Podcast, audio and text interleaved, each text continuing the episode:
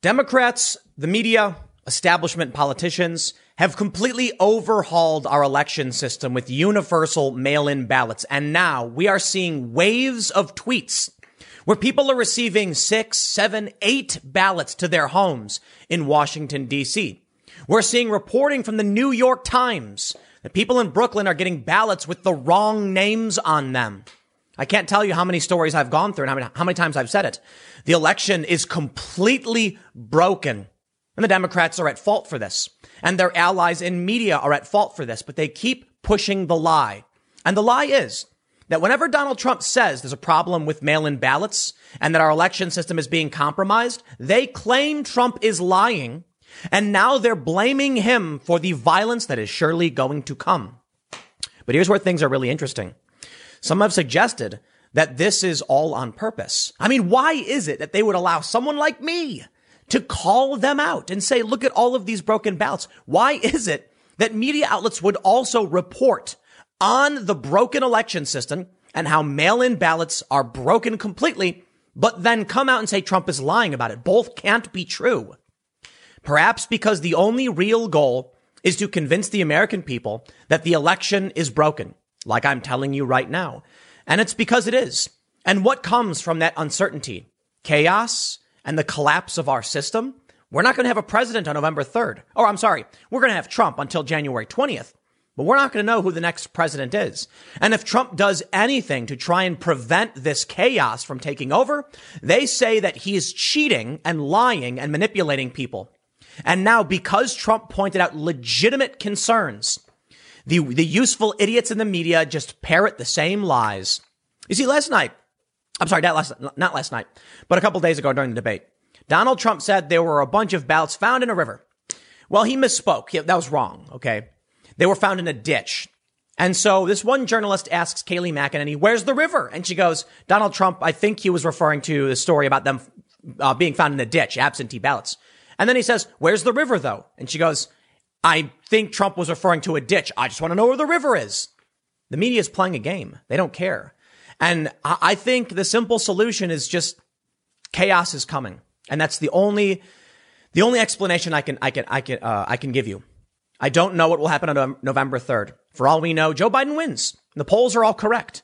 People, uh, people seem to think though that's just not possible. Even though Donald Trump is down in the polls, when asked, more than half of people, according to several different uh, uh, uh, polls, said that Donald Trump is going to win. And now, following the debate, Trump's disapproval is going down, his approval is going up, but they're still saying Trump will lose. I got to show you these tweets, man. I let's just go through this. I have the story from ABC News. First, the most important. Experts call for election day preparedness after Trump's debate rhetoric stirs already heightened concerns. They're blaming the president for what they did. And that's the scariest thing. Before I get started, head over to timcast.com slash donate if you'd like to support my work. There are many ways you can give. I have a PO box if you want to send me some stuff, but the best thing you can do is share this video. This is important stuff. And I like to think I'm being reasonable. If you think this is important and you want to help get spread the word, then please share this video because if everyone watching just shared it right now, it would be bigger than the mainstream media like that. But don't forget to like, share, and subscribe. Hit the notification bell. Let's read. Experts call for election day preparedness after Trump's rhetoric stirs already heightened concerns.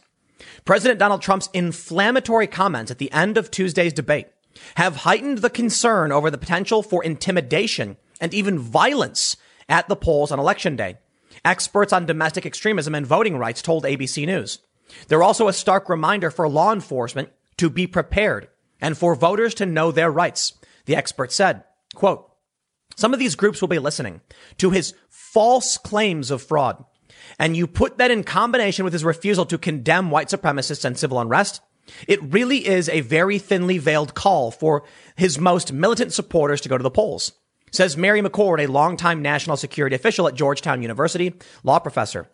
Except Donald Trump has denounced, uh, condemned white supremacy, and he has condemned the violence and called for law and order.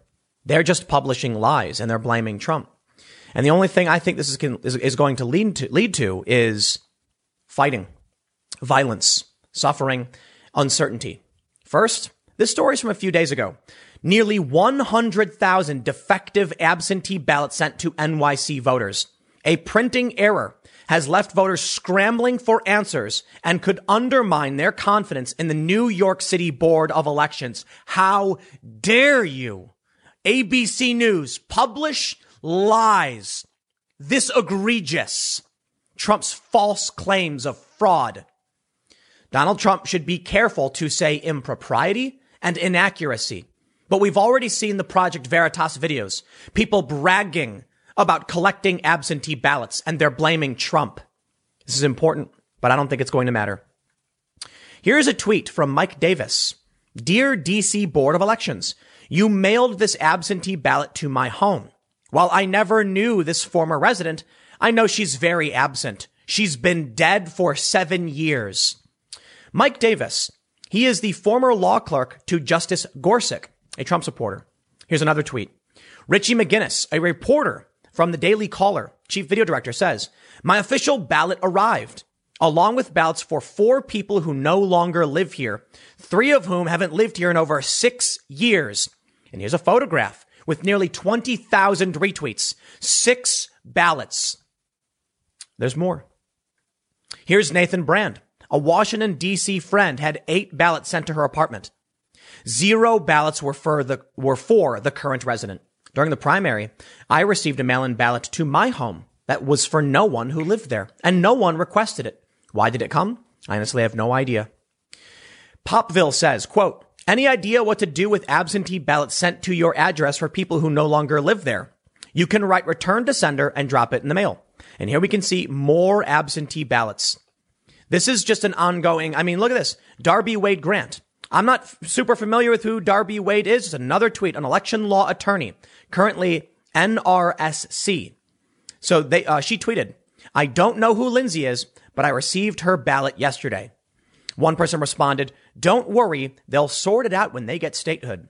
The responses are rather interesting. Nick Wing, who is a verified Twitter user, media strategy at the Justice Collaborative, responded to Richie McGinnis by saying, if the insinuation is that this will lead to voter fraud, it would require being willing to commit multiple federal felony offenses, which you'd likely get caught for considering ballot signatures are matched against voter registration. Sure, they are. Then why are the Democrats trying to remove that? That's right, Nancy Pelosi. She, she, they didn't want to outright get rid of signature verification. They wanted to add a provision that would stop a vote count uh, counter from disqualifying based on a mismatched signature. That seems to make no sense. That's our security. You look at the signature, you look at the signature on file. If they don't match, you say no good. Why would you keep the ballot and then say we're going to get in contact with the voter to make sure it's okay? If their signature is off, well, then their ballot is not completed properly, and it's it suggests that someone is trying to defraud the elections. Apparently, it's all just games to them. It's all lies. From the Associated Press, September 15th. Pennsylvania, mail ballots can't be discarded over signature. What a funny game. What an absolutely funny game they play. I don't get it. The only, the only conclusion I can draw from stories like this, the AP, that contradict some of what the Democrats have said, these stories about uh, voter, voter problems from the New York Times. Look, when the New York Times says 100,000 defective absentee ballots sent to NYC voters, why would, why would ABC News then claim that Trump is lying when he talks about fraud? Semantics? That's it? Well, Trump should have said inaccuracies and errors and disenfranchisement. Is that it? Okay, sure, fine. Trump, start saying disenfranchisement and inaccuracy. But we know what's happening and we're watching it before our very eyes and people are ignoring what this means. No one's, uh, the people in the media just keep, seem to keep playing along with this. Tulsi Gabbard has spoken out, citing Project Veritas, warning about ballot harvesting after Ilhan Omar video. Project Veritas released a video purporting to show individuals tied to Ilhan Omar illegally ballot harvesting in Minnesota. Take a look at everything I've just showed you. Signature doesn't matter in Pennsylvania. In DC, people are getting a bunch of ballots to the wrong houses, some of whom are dead. And now take a look at this from the Free Beacon. Election Watchdog finds 350,000 dead registrants on voter rolls in 42 states. And they say, yes, but who's going to actually steal those ballots and fill them out? Well, I've sent you back to the Project Veritas video. Apparently there are a lot of people willing to do that. People who want to win and want money and think they will get away with it. I'm reminded of a story my dad told me. He's a firefighter, or was for a long time, retired. And I said something to the effect of firefighters risking their lives, knowing they could lose their life running into that burning building to save other people. And he said to me, no, that's kind of true, but firefighters don't think they're going to die. If a firefighter sees a, sees a burning building, they're not going to run in. They're going to stay out. And so I wonder when we see stories like this, ballot harvesting, these individuals don't think they're going to get caught. They think they're going to get away with it. That's the point. You can't simply say, well, they'd have to risk committing felonies. Yeah. They're, they're, listen, they're cheating in an, they're cheating in an election to help someone win. And if that person wins, they're going to have political allies who can get them out of jail even if they do get caught or their friends and family will be taken care of. That's why they commit crimes. People don't go out committing crimes thinking they will get caught. That's why they do it. And so even Tulsi Gabbard is willing to call this out. My respects to Tulsi Gabbard. Project Veritas showed us a man t- giving cash for a ballot, saying they would fill it out, not to worry about it. Other witnesses saying they looked at the ballots. One, I believe, was a city councilman in, in Minneapolis saying, I looked at the ballots and they were blank. And now you have all of these ballots popping up in DC. Now I understand Philadelphia, uh, Pennsylvania is not Washington DC. So I don't know if signature verification is going to matter in Washington DC. But I'd be willing to bet the Democrats will sue over this. That's right. Here's what you're, here's what you're probably going to see come election night. Donald Trump will win. They're calling it the red mirage. On election night, Trump will landslide. They'll then claim we have to wait for mail-in ballots. They'll then start finding all the ballots in all of these, you know, key places like DC, Pennsylvania, Wisconsin, Michigan, where they're claiming in the polls that Joe Biden is doing way better than Donald Trump, which, which just seems to make very little sense. I wonder, do I trust my gut or do I trust the polls? Now, the polls were wrong in 2016, but only by a couple points. And this is because they were underestimating the non-college educated white voter. They didn't accurately predict how many of them would be coming out for Trump. And thus, Trump surprised them. But the polls now are off by like, you know, the, the, Trump is down seven points in some of these swing states. But it doesn't make sense. None of it makes sense. Things have only gotten worse in terms of the culture war. Even my progressive friends are complaining about cancel culture. And Trump has proven he can make the economy work and he can do well. The circumstances of today would suggest there's more of a reason for people to secretly vote for Trump than ever. Yet they're telling us that Trump is losing. They're also setting up this broken election system and they're rubbing it in our faces. So could it be that the polls are just fake? They're planning on cheating and the polls are a primer so that when they do cheat, they'll say, but no, look, the polls matched, right? Off by a little bit. I don't believe any of it. I've seen the video from Project Veritas and I've seen their own reporting. And Trump isn't the one who destroyed our election integrity. So I, I, I, I almost feel like this. If the Democrats want to advocate for universal mail-in voting, and now the system is completely broken, well, then they shouldn't, they should be disqualified. They should, you should not be allowed to advocate for a rule change unilaterally that benefits you. And then when the system breaks, you, you benefit from the, from the chaos. If you're the one who broke the system, you should not be able to win. But there's no, there's no point in even saying anything like that because the reality is we're not going to have a winner. I mean, they're telling us outright. They're not going to announce the results for some of the mail-in ballots for like a week. And if Donald Trump says anything, Twitter and Facebook have already said they will ban or flag his content. So what does that mean? You will only hear from the mainstream media. I wouldn't be surprised if they start deleting my videos. They wouldn't allow me to talk about it. I wonder why it is they're even letting me say this to you now. And maybe the only real result that they're looking for is that, and I, I mean this in terms of the, the, the establishment, those who want to see Biden win. And I'm not alleging a conspiracy. I'm saying we've seen the bias in these companies. It's individuals acting alone in favor of their candidate. They want the chaos and the uncertainty because they're worried Trump actually will win. And chaos and uncertainty and violence are a better outcome for these, for, for many of these people than Trump winning again. And it's just, it's an avalanche, right? Look, look uh, take a look at this story from the Inquirer. Memory sticks used to program Philly's voting machines were stolen from election warehouse. So the voting machines are, are, are potentially compromised. We don't know exactly to what extent, but someone stole the, the programs. Mail-in balloting is compromised and they're blaming Trump for it. They're saying Trump is the one who is ma- who is inciting violence. When Trump says he wants poll watchers and his poll watchers were kicked out, they say he's inciting his supporters to intimidate and get violent. Yet when the left calls for poll watchers, they say, good, good, good job. And they clap. WRAL. This is some good news. Federal judge strikes down change to NC absentee ballot witness requirement. Why would the Democrats want to take away a requirement for a witness? If you wanted to fill out an absentee ballot, someone had to fill it out as a witness. Someone had to be there watching you do it. Why would they try to weaken the integrity of our elections? Because they're cheating. That's the, it's the, the only conclusion, I suppose. Canvassers demand answers after 72% of Detroit's absentee ballot counts were off. From the Detroit News. I don't even want to bring this stuff up because you know it. We all know it. We've seen the stories from the primary ballots. A million votes here, 100,000 there, 70,000 there. It's just all completely broken. And now we can see this. Alex Thompson tweets, Biden camp two weeks ago. We don't need door to, we don't need to door knock and people don't want us to knock on their doors. Biden today. This weekend will dispatch several hundred newly trained volunteers to knock doors across Nevada, Michigan, New Hampshire, and Pennsylvania.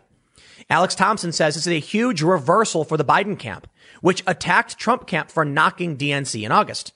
Quote, Trump campaign is risking the lives of their staff, the lives of voters, and risking becoming a super spreader organization during the middle of a pandemic. They're accusing Trump of doing what they themselves do because they are cheating. If Trump tries to canvass, they say he's, he's, he's making the pandemic worse and the media just supports Joe Biden. Then as soon as that dies down, they go and do exactly what they accuse Trump of doing. There is ballot harvesting. These are people seeking out only votes from their political faction. There is fraud happening. Is it widespread? Well, the word widespread is, is, is subject to interpretation, but there is impropriety. There are bunk votes. There are blank votes. There, there is election chaos. And these mainstream media outlets aren't telling us the truth. But Donald Trump is, is, is doing well, and perhaps that's one of the reasons for it. Newsweek says Donald Trump's disapproval rating falls six points over three months. We're also seeing in the aggregate, take a look at this. Trump's approval rating has been steadily climbing in aggregate polling. This is not just one poll. Trump's approval rating has recovered to 45.5, which is actually very high for his presidency. In fact, when Trump got elected, his approval rating was actually relatively low. It saw a spike just around the, just around February, February when he first got elected to 45.3, uh, I believe. 46 was the high point. And then he averaged around low 40s. Today, Donald Trump's approval rating is 45.5, putting him slightly above average for his entire uh, um, first term, which is, which should should suggest good news for the president. And on the economy, Trump is doing remarkably well, 51.1%. All of these things would suggest that Trump should win. And that's why they're telling us on election night Trump will win. And that's why I believe the game is being rigged. Trump has, there's, there's every bit of evidence to suggest Trump is doing good. He's doing well. Sorry, McGrammer. He's doing well and he should win. But instead, they tell us that he's losing. He's going to lose. Mail-in ballots are going to change the game, even though we're seeing mail-in ballots are completely broken. They then say if there's any chaos, Trump is cheating. He's trying to steal the election and he's rigging it and intimidating voters. They're doing everything in their power to delegitimize the election and then blame Trump for delegitimizing the election. Over on Twitter, we can now see the establishment's long-term strategy. NB- MSNBC's Frank Figliuzzi proposes creating a bipartisan commission to vet presidential candidates to prevent another Trump. We got this wrong and this can't happen again. And this is my warning to progressives. All right, progressives, you better pay attention. If Donald Trump loses in November and Joe Biden takes over, there will never be a Bernie Sanders. There will never be an Ocasio Cortez. Sorry. They've tried pandering to the establishment. The establishment hates them. And this includes Democrats and Republicans. That's why the Never Trumpers ran to the Democratic Party. The Democrats will do everything, their pow- everything in their power to keep the populists out. And if Donald Trump loses and Biden takes the keys back, they will lock that place down forever. The Never Trumpers will return. They'll try to. And then they'll create a bipartisan commission to make sure there will never be another populist candidate again. This guy in this video talks about Trump and the Russians and the mobsters and all of these unhinged conspiracies. And the resistance Democrats believe it. And the faux progressives are so just willing to play the game, they would try and stop Trump when the real enemy is the establishment. If Trump wins, at the very least, it means in four years, populist leftists will have a chance to run. But if they support the establishment, they will be shut out. And a bipartisan commission, which really means establishment politicians, commission, will vet and make sure the candidates are allowed to run. And they'll say whatever they need to say. They'll claim Bernie Sanders is being supported by the Russians and they won't allow him to run on their platform. And they've already accused him of such. They'll claim Donald Trump is secretly in the bag for Vladimir Putin. And they've definitely been pushing that lie. And that's the end game. That's where we end up. Rasmussen shows Trump is doing well following the debate. His approval rating is climbing, but it won't matter because the narrative is already being put out there in the media. Even 538 is pushing the narrative. They say Trump's chances are dwindling. That could make him dangerous. I don't buy it. I just can't believe it. The game must be really rigged. I thought they were going to rig it in 2016. And many people told me they felt the same way, that they, the Democrats were cheating. And that seems to be the case. It seemed to be. I mean, they were giving Hillary Clinton the, the questions to the debates uh, in advance. Then we got the WikiLeaks emails. Hillary Clinton deleted a whole bunch of emails and everything looked bad for Hillary. And Trump somehow managed to win. He wasn't supposed to win. Then he started upending all of their plans. I'm talking about the crony establishment, the Democrats and the never Trumper Republicans. Donald Trump is now facing reelection. He is an individual who is absolutely far from perfect. But I'm worried about what happens if the crony establishment gets gets back in. They say it'll be returned to normal. That sounds like a threat. A return to crony, corrupt politicians controlling the system. I don't want that. But let me tell you, you can't. Uh, the cat's out of the bag, and you can't put him back in. If Donald Trump loses, the establishment's ability to control the narrative, in my opinion, is not strong enough. And I wonder if the dwindling ratings of mainstream television will result in a populist candidate winning in 2024. I think it's a possibility, and I think we should consider it. However, YouTube, Twitter, Facebook, they're controlling the narrative. There are certain things I can't say. There are certain things you can't talk about. So even though we may be seeing the mainstream news lose their power and influence, it's just being transferred to another group of ultra wealthy elites who think they're smarter than you, who think they know better than you, and will control what the conversation is. Right now, Trump is being framed as the villain as the Democrats destroy the integrity of our election. And I'll tell you this, it was not the Republicans that called for completely upending our election system. It was not the Republicans calling for mail-in voting, quite the opposite. They're the ones who said no to it. But without a debate, executive orders were declared, and now we have universal mail-in voting in several key states. Some states like New Jersey, I don't know why that matters. New Jersey's blue. But it may matter ultimately for the national popular vote. Why?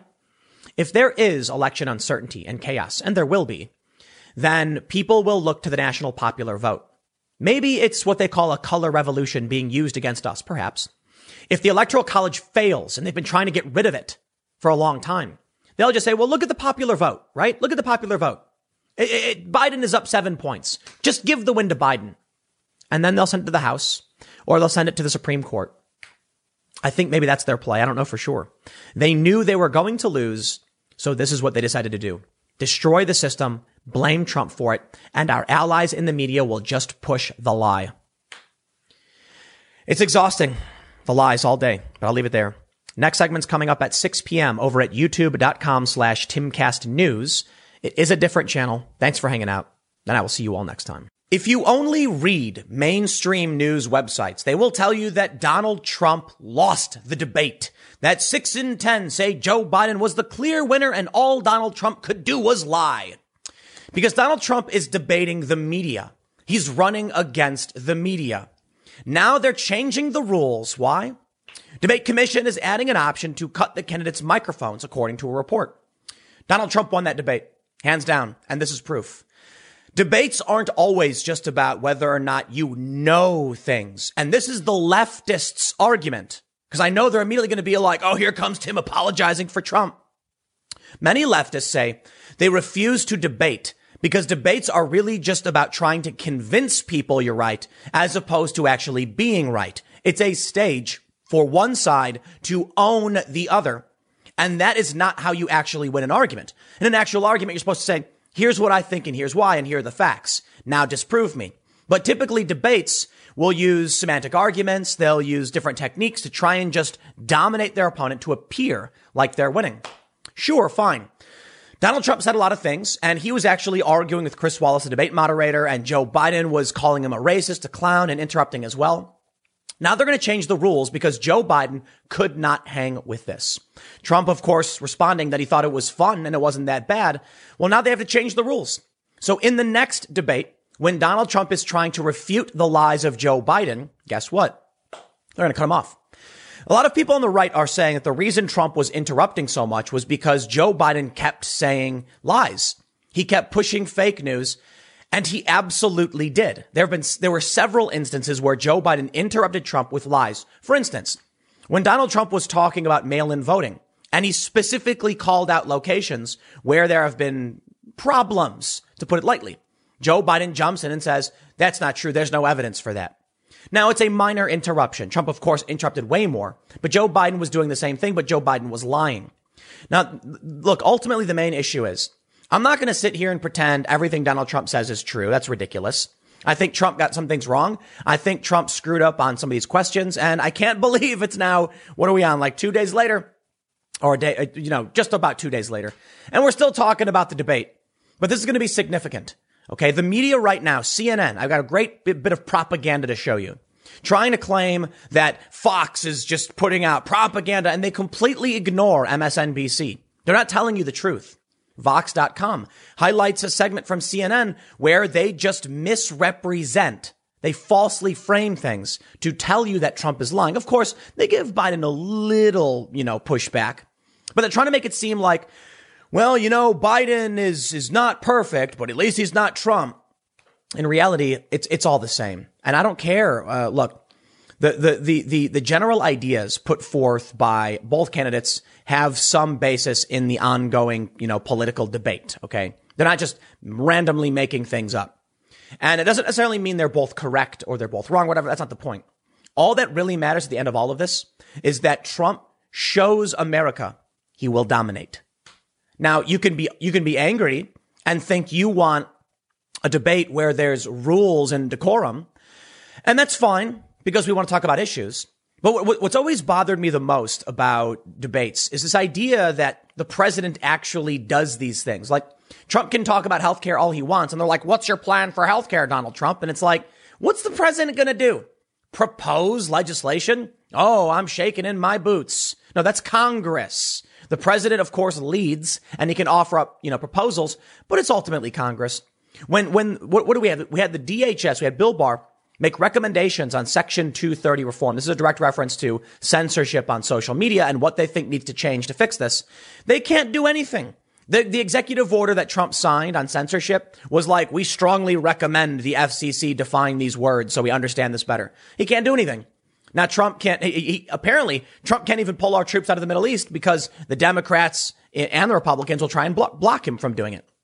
The president is not all that powerful. Yet for some reason, we look to the presidential candidates as though they are the end all be all. Like they're the ones who are going to be doing everything and all our laws come from, no, it's not how it works. So I think there's a bunch of key issues that are important that Donald Trump has, uh, has supported that I, that I think are good. But let me, let me first tell you about this rule change. It's from the Hill.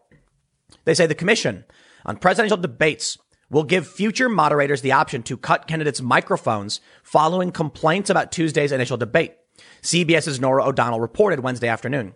The report comes hours after the bipartisan body announced it would implement changes to make the remaining debates less chaotic. That's all about Trump. You know, that, that's all about shutting down Donald Trump. Now, I was entertained thoroughly in those debates. I can't say that I had, you know, that it was good. But I, I find it interesting seeing these journalists be saying like, why would it be a problem to cut their microphones off? Because you don't get that luxury in the real world. We need to see an actual stand up performance by these individuals. We're not going to get it. We're going to get a fake performance. And you know, they're just going to cut off Trump. They're going to, like Chris Wallace was, was, oh, it was infuriating. He didn't even know what critical race theory was. Chris, how are you going to ask a question? You didn't even Google search. Amazing. They say the Commission on Presidential Debates sponsors televised debates for the benefit of the American electorate. Last night's debate made clear the additional structure. So, so we, I did report this yesterday. We do know this. Trump. So, so here's where it gets into, uh, into the interesting media question. The announcement came after lawmakers and media figures expressed frustration and exhaustion with the first debates. President Trump frequently interrupted Joe Biden and also sparred with Chris Wallace of Fox News after he asked him to allow Biden to answer his questions. Mr. Mr. President, I'm the moderator of this, of this debate, and I'd like you to let me ask my questions, Wallace eventually said. I think this will backfire. Could you imagine if one of these journalists, you know, do, moderating says something like, Trump, you supported, you, you refused to denounce white supremacy. And then when Trump says, no, that's not, they cut his microphone off. The American people are going to be like, wait, wait, wait, wait, wait, what? You can't just accuse him of that and then not give him a chance to speak. They better play this very, very carefully. Of course, I don't think they're going to play it well. I was debating two people. Donald Trump lashes out at debate moderator Chris Wallace at Minnesota rally and says, I'm so disappointed in Fox. President Donald Trump continued to lash out at Chris Wallace. I was debating two people. Yeah, the bullet points are the same. Wallace has called the evening a terrible missed opportunity after he was unable to control Trump's constant interruptions, which have prompted the organizers of the commission uh, of the debates to look into muting the president. That's exactly what they're going to do. Well, I want to take you now to the fact checks and push back on how, look, we have a giant media apparatus that is lying to your face. And what do we do? You know, they're saying the Proud Boys are white supremacists. Why? Because they need to. The Proud Boys are not white supremacists, okay? There are a lot of things. You can criticize them. They're not perfect. I think they do some dumb stuff, for sure. Are they white supremacists? No, dude. The chair of the Proud Boys, Enrique Tarrio, is a black, a black dude. He's Afro-Cuban. That's ridiculous. And there's like a picture of Joe Biggs, another Proud Boy guy, shaking hands with him. I'm like, oh, oh, it's Clayton Bigsby. It's Chappelle's show. Okay. But they have to lie. Has anyone fact checked them? No. In fact, the journalists have said don't interview them at all. Don't give them the news cycle. Well, then how are the American people supposed to know what Donald Trump was talking about? You see, that's the media straight up lying to you. And I've got, I, I want to show you the, I, I got a couple bits of CNN propaganda I want to show you and debunk. So look, Donald Trump I'll, I'll, tell you this: he's not correct. I, I don't. I don't want to. I don't want to uh, necessarily say lie on many issues because Trump can just be wrong. Like Trump clearly doesn't know what critical race theory is. When he was asked about it, he was like, "Well, you know, it's it's bad. It's racist." And it's like he couldn't give me a clear definition. It's simple. Critical race theory is racist in the sense that it purports hard work, time, scheduling are traits of white people. Yeah, that's overtly racist. Critical race theory calls for actual racial discrimination. You can't teach people to do that. That's actually a violation of the 1964 Civil Rights Act. But CNN is claiming that, you know, oh, oh, Trump's the one who's lying. Meanwhile, Joe Biden lied too. We can say Trump lied if you want to, if you want to play this game. Joe Biden lied a whole bunch. They called you, they call it Joe Biden on like one thing. I bring you now. Vox.com writes, CNN fact checked the presidential debate. It was almost all about Trump's lies. We had an avalanche of lying from President Trump. It's just so annoying when I hear from friends, they're like, why won't Trump just stop? And I'm like, well, hold on, hold on. I hear you, man.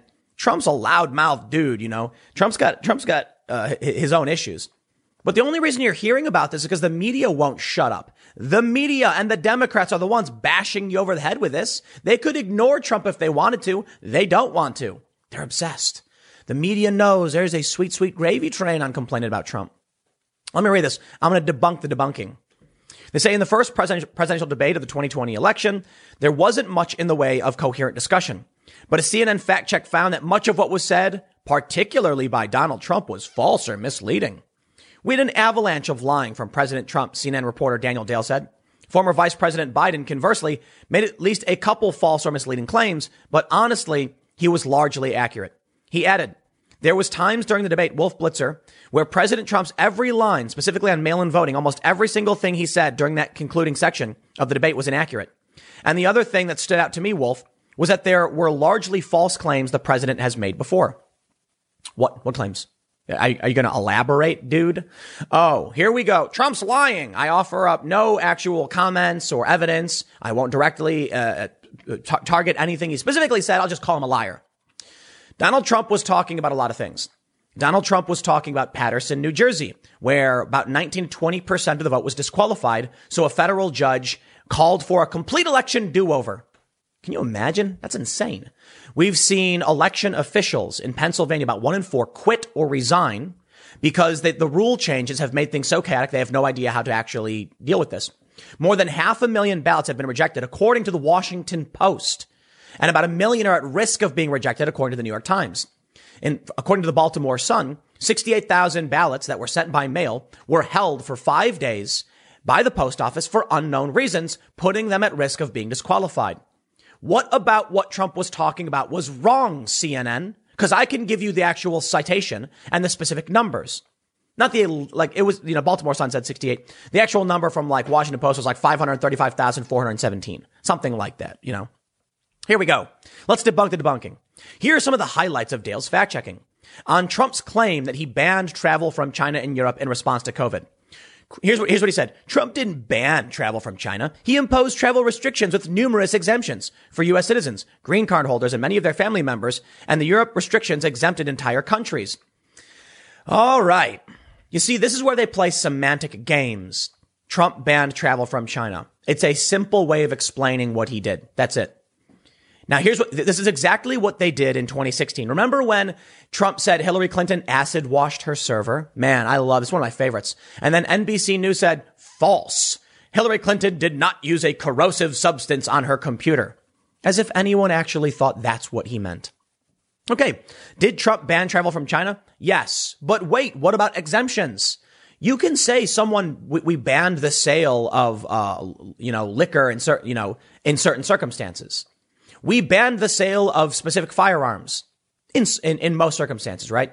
So when it comes to, say, like a full auto uh, machine gun, I don't, I'm not, I'm not big. I don't want to get too much into the gun thing because I'll probably get some stuff wrong, but there's like grandfather clauses. So we do say it is illegal to purchase and we did ban, but there are some exceptions, right?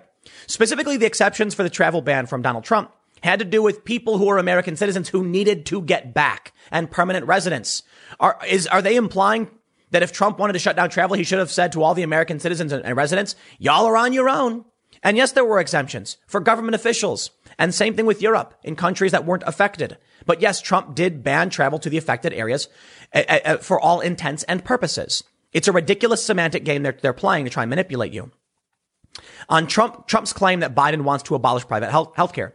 The claim is simply not true. You may, you may recall the Democratic primary in which a leading candidate, Bernie Sanders, proposed a Medicare for all plan a single payer plan that would indeed have eliminated m- most private insurance. About 100 million people with private plans. Biden rejected the approach. That's true. Trump could have been much, much better on this one. And this is, it's, it's, here, here, here I'll, I'll, tell you this. Trump is wrong. Uh, his statement on, on Biden wanting to uh, abolish private health insurance is 100% wrong. Trump could be wrong or he could be lying. And I'm trying to be, you know, middle of the road here. It's just whether or not you want to make the assumption about his intent. So left will say he's lying. The right may say he's wrong. But Kamala Harris did raise her hand to abolish private health care and then later issued a statement saying, oh, actually, you know, I changed my mind about that. The, so you've got a few things to consider in this. Joe Biden says, I don't want to do it. But he does have that pact with Bernie Sanders. He has said good things about the Green New Deal and lied about it on stage. And Kamala Harris did at one point raise her hand to abolish private health care. Whether or not they actually want to do it now, I don't know what they want to do. The easiest way to put it is it, Trump's claim that Biden wants to abolish, abolish private health care is an opinion based upon the statements of Biden, his support with, uh, for Bernie Sanders. Not, not great support, progressives, I know, but limited, and Kamala Harris's statements. Now they've flip flopped. You know, okay, okay, so, so you tell me what they want to do, because I don't know. But I, I would say it's hard to say that there's definitive proof that would be the case. So Trump was wrong. On Trump's claim that he's bringing down drug prices. I love this. Can't fact check the future, but there is very much no evidence Trump's executive order will reduce drug prices 80% or 90%. What are you talking about? This is not even a fact check. Now we're getting into opinion territory. Fact. Donald Trump signed an executive order. The goal to get uh, medicines to uh, essentially that we can compete with foreign countries by taking medical supplies from other countries, like insulin, for instance. That will reduce the cost. And EpiPens. That will reduce the cost because now we can source cheaper medicines from other countries. I'm not going to tell you whether or not it's, it, it, it will or won't. I will tell you this. Trump says he's bringing down the drug prices. Trump signed an executive order to make that change. That's all you need to know. We'll see how it plays out. But I love how they're like, there's no evidence. There's no evidence it won't. This is the, this is the most annoying thing about how the media operates. They're like, there's no evidence that, you know, so and so did X. There's no, look, there's a viral meme going around where people are claiming Joe Biden was wearing a wire because there's a black squiggly line just popping out outside of his shirt after he was doing something with his, his lapel under his, under his jacket, under his, you know, suit coat. And then the, the, the fact checkers are like, actually, it was a crease. And I'm like, both of you are just giving your opinions on what the squiggly line was, and you have no evidence to back up either claim. I don't know if it was a wire, and I don't know if it was a crease, yet the fact checkers were like, it was clearly a crease. Says who? You're not the arbiter of truth, dude. You have no evidence. Just because it looked like a crease to you. It's so stupid. On Trump's claim that Biden supports another lockdown, Biden has not proposed a shutdown or put forward a shutdown plan. He said in an August interview that he'd shut things down if scientists said that was necessary in a virus crisis. Trump, I love this one. Trump claims that Biden supports another lockdown. And then they go on to say, well, that's not true, but Biden does support a lockdown. I love it.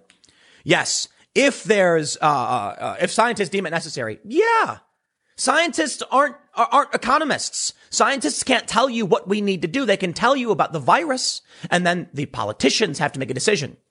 How many people are going to die from the virus and how many people are going to die from unemployment? Well, will riots erupt? What are the ramifications of all of this?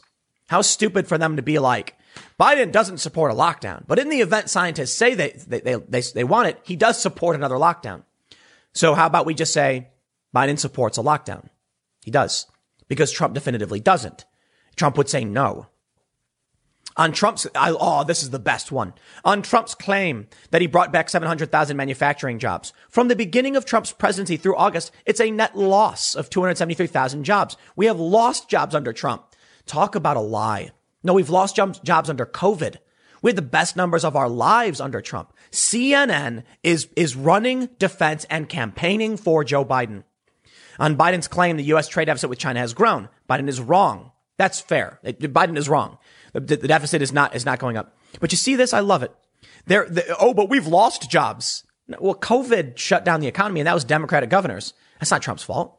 Before this, we were doing really, really well. I'd like to show you this story from everybody's favorite uh, analyst, Oliver Darcy. Fox News airs pro-Trump propaganda after first debate. Oliver, you are such a grifter, dude. It, it is, it is, it is so patently absurd what you do. Did Fox News air pro Trump propaganda after the first debate? Well, yes, of course. Fox News came out. They had all the personalities saying all the good things about Donald Trump. So, uh, Oliver, I see that you're writing about it. Okay. I like that you're being factual, but I don't like that you're not being truthful because you're such a grifter. You want to know what separates me from the likes of you? It's this. I'm going to show you that Fox News airs pro Trump propaganda. That's correct. And I'm going to show you this. Kamala Harris slams Trump after first debate. What we saw was a dog whistle through a bullhorn. What was that? MSNBC brought on the VP to speak out, support her campaign, support Biden, and trash Trump and Republicans. So let's play the game. Who's actually being fair to their audience? I'll tell you this. Fox News typically supports Trump. Not always. You know, they put out polls. Trump gets mad about it. He says, Oh, I'm so disappointed. Chris Wallace, of course, works for Fox. And he was, he pushed back on Trump quite a bit. And then Fox has on Hannity, they'll bring on personalities that support the president. And then MSNBC will quite, quite, uh, quite literally bring on the VP to, to denounce the president and support Biden. Both are pushing their causes. If you watch MSNBC, you will not know what the good things are. You know, you're not going to hear positive things about Trump. And if you only watch Fox, you're going to hear positive things about Trump. Well, guess what? Oliver Darcy doesn't write that MSNBC hosted Kamala Harris. He just says mm, Fox News. That's grifting. When he doesn't give you the actual breakdown, when he doesn't also write about the other outlets, and it's more than this, that are actually, you know, uh, helping their candidate, to put it mildly. So, so what can we expect moving forward? Well, we're going to see uh, uh, cutting the mic off for Donald Trump. I don't think uh, it's going to be fair. I think the journalists are all biased. And I'll tell you one simple way you can understand where the bias, how the bias functions. Mainstream media just believes mainstream media, right? So NewsGuard is a really good example. This is the service that I use and many of you have probably heard me talk about. NewsGuard is a third party rating agency. They rate the credibility of news outlets. The only problem? They are horribly biased. I mean, they've gone downhill really, really bad. NewsGuard, I'm sorry. I, I, I, I used to recommend you. Now I don't. I use them because it is a check on my bias, but it's also a shield, as it were.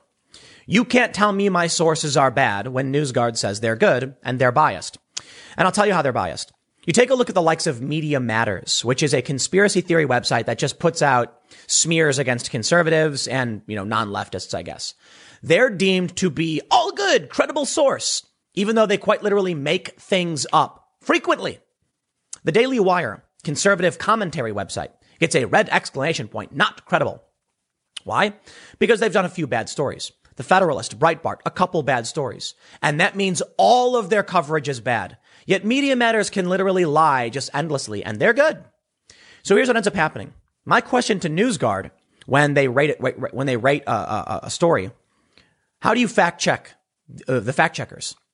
If if the New York Times says the sky is green, how do you how do you fact check that? You go out and look at the sky? Well, they don't do that. They just say, according to the Wall Street Journal and, and the New York Times and the Washington Post, the sky is in fact green. Therefore, Breitbart is wrong when they say the sky is blue.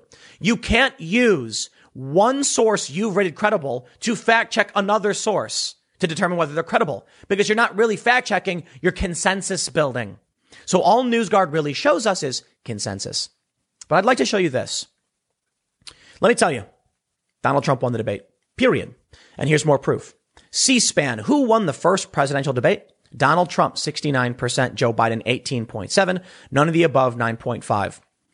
I want to be fair and show you this from Washington Post. Reliable polls show that Biden won the debate.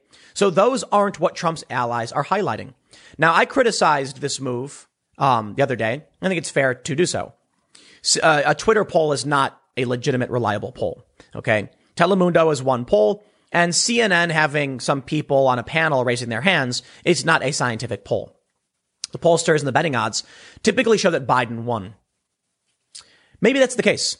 And maybe that's bad news for Trump, but I'll tell you something else. While many people may have felt that Joe Biden won, does that really mean he did win? No, because once again, that's consensus building, not a definitive breakdown of the issues. In my personal opinion, I believe Trump won because he dominated the stage, proving that when it comes to any kind of high pro, like high, high, high intensity debate or negotiation, negotiation, Trump's not going to let anybody say anything to him, even right or wrong. He'll be negotiating with Xi Jinping, Kim Jong Un, Vladimir Putin, you name it.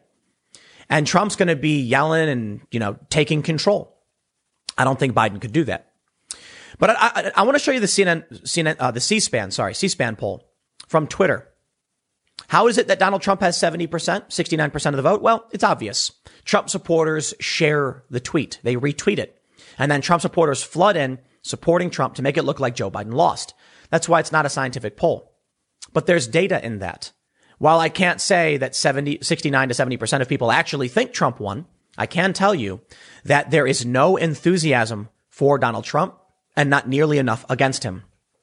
This to me translates into the action individuals are willing to take to make a point. Donald Trump supporters are willing to share this endlessly and make sure everybody votes so people can see it. Where's the enthusiasm from Biden supporters? They won't share this. I mean, they, they're not engaging. Will they actually go out and vote? I think the answer is no. That's my opinion. I could be wrong about this. I see a bunch of my friends posting memes saying orange man bad. And I laugh to myself. I'm like, dude, I know you, man. Like my friends in Chicago posting like Trump is bad. He's got to be voted out. I'm laughing. Like I know that dude. That dude's going to be smoking pot and playing GTA 5 online. He is not getting up to go vote. Never going to happen. And I'll tell you this. Maybe that's why they want mail-in voting in these swing states. I'm like, dude's not even going to fill out the mail-in vote. I know these people. Now, these are my friends in my life. But when I see them being like, rabble, rabble, Trump is bad, and I know what they really do most of their time sitting around nothing, by the way, I'm like, bro, You never got up for an election in your life and you're not going to do it now. You're going to go out to get a, you know, $5 slice of pizza with a free soda and you're going to just sit there and like talk about Orange Man Ben and you're not going to go vote.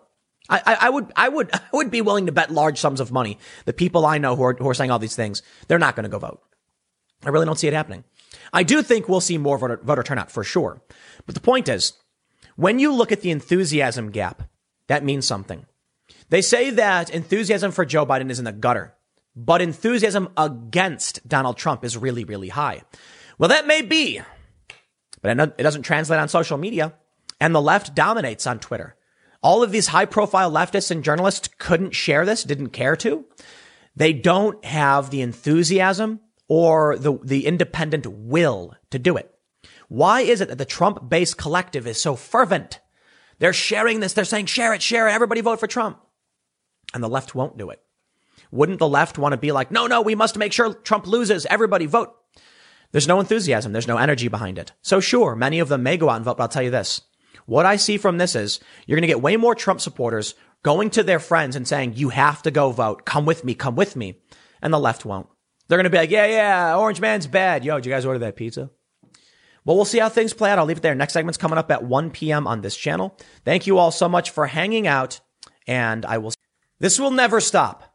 The media will never stop asking the fake questions, and the people who hate Trump will never believe anything other than Donald Trump is a white supremacist. There's no point in asking. There's no point in responding. I am absolutely sick of reading these stories. And you know what? Part of me is just like, why do I even, why, why am I even going to bother talking about the Proud Boys right now? But I got to give it to Gavin McInnes, founder of the Proud Boys. It was a joke. And now it's the biggest news cycle and they're recruiting and all that, whatever. I just watched the, uh, Kayleigh McEnany's press briefing where several uh, journalists just didn't even bother actually doing journalism. Journalism is dead. There's no journalism. They were basically just, why won't Trump denounce white supremacy? And she's like, here's a list of every single time he has. And they're like, will you say it now? And she goes, I just did. And they're like, but say it again. It's like, why? How stupid. Here's the big story. Thanks to the likes of Joe Biden and the media, they are creating a fake idea because there is no boogeyman. There is nothing to run against. They have nothing. And the Proud Boys are now seeing a surge in new recruits, they claim. You know, uh, uh, look, here's I'm going to ask, I'm going to ask you guys a favor. I, I, at first I'm thinking, how do we put this all to rest? How do we stop this? The fake news cycle where they claim Donald Trump's not denouncing white supremacy, even though he's done it over and over again. The very fine people hoax, all of that stuff. Subscribe to my channel if you haven't already and share this video just for the next part. My friends, this is Enrique Tarrio, who I've shown now several times. He's a black dude. He's Afro-Cuban. He's not white. He's the, he's the chairman of the Proud Boys. They're not a white supremacist organization. He's overtly denounced white supremacy and even said white supremacists, uh, uh, uh, violent white supremacists should be domestic, like labeled domestic terrorists. I'm trying to avoid putting words in his mouth, but he basically said that. And Donald Trump announced the Klan is going to be la- labeled a domestic terrorist organization, but the media just won't shut up. So I wonder how many people then are, are looking at him saying, well, actually, he's probably a white supremacist because dude, shut your mouth. You are not convincing me or anyone else that a black man is a white supremacist. Candace Owens is not a white supremacist. Enrique Tarrio is not a white supremacist. The Proud Boys are not a white supremacist organization. And Donald Trump is not a white supremacist. Just drop it.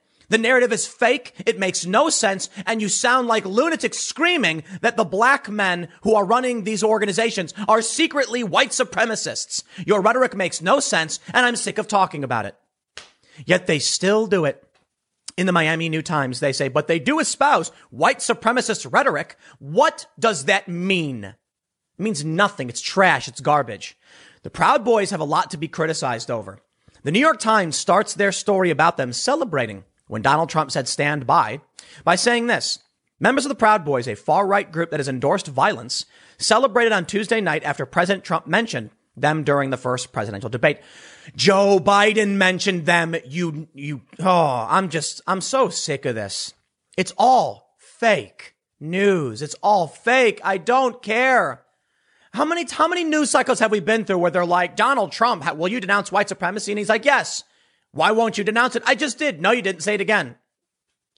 Do the Proud Boys endorse violence?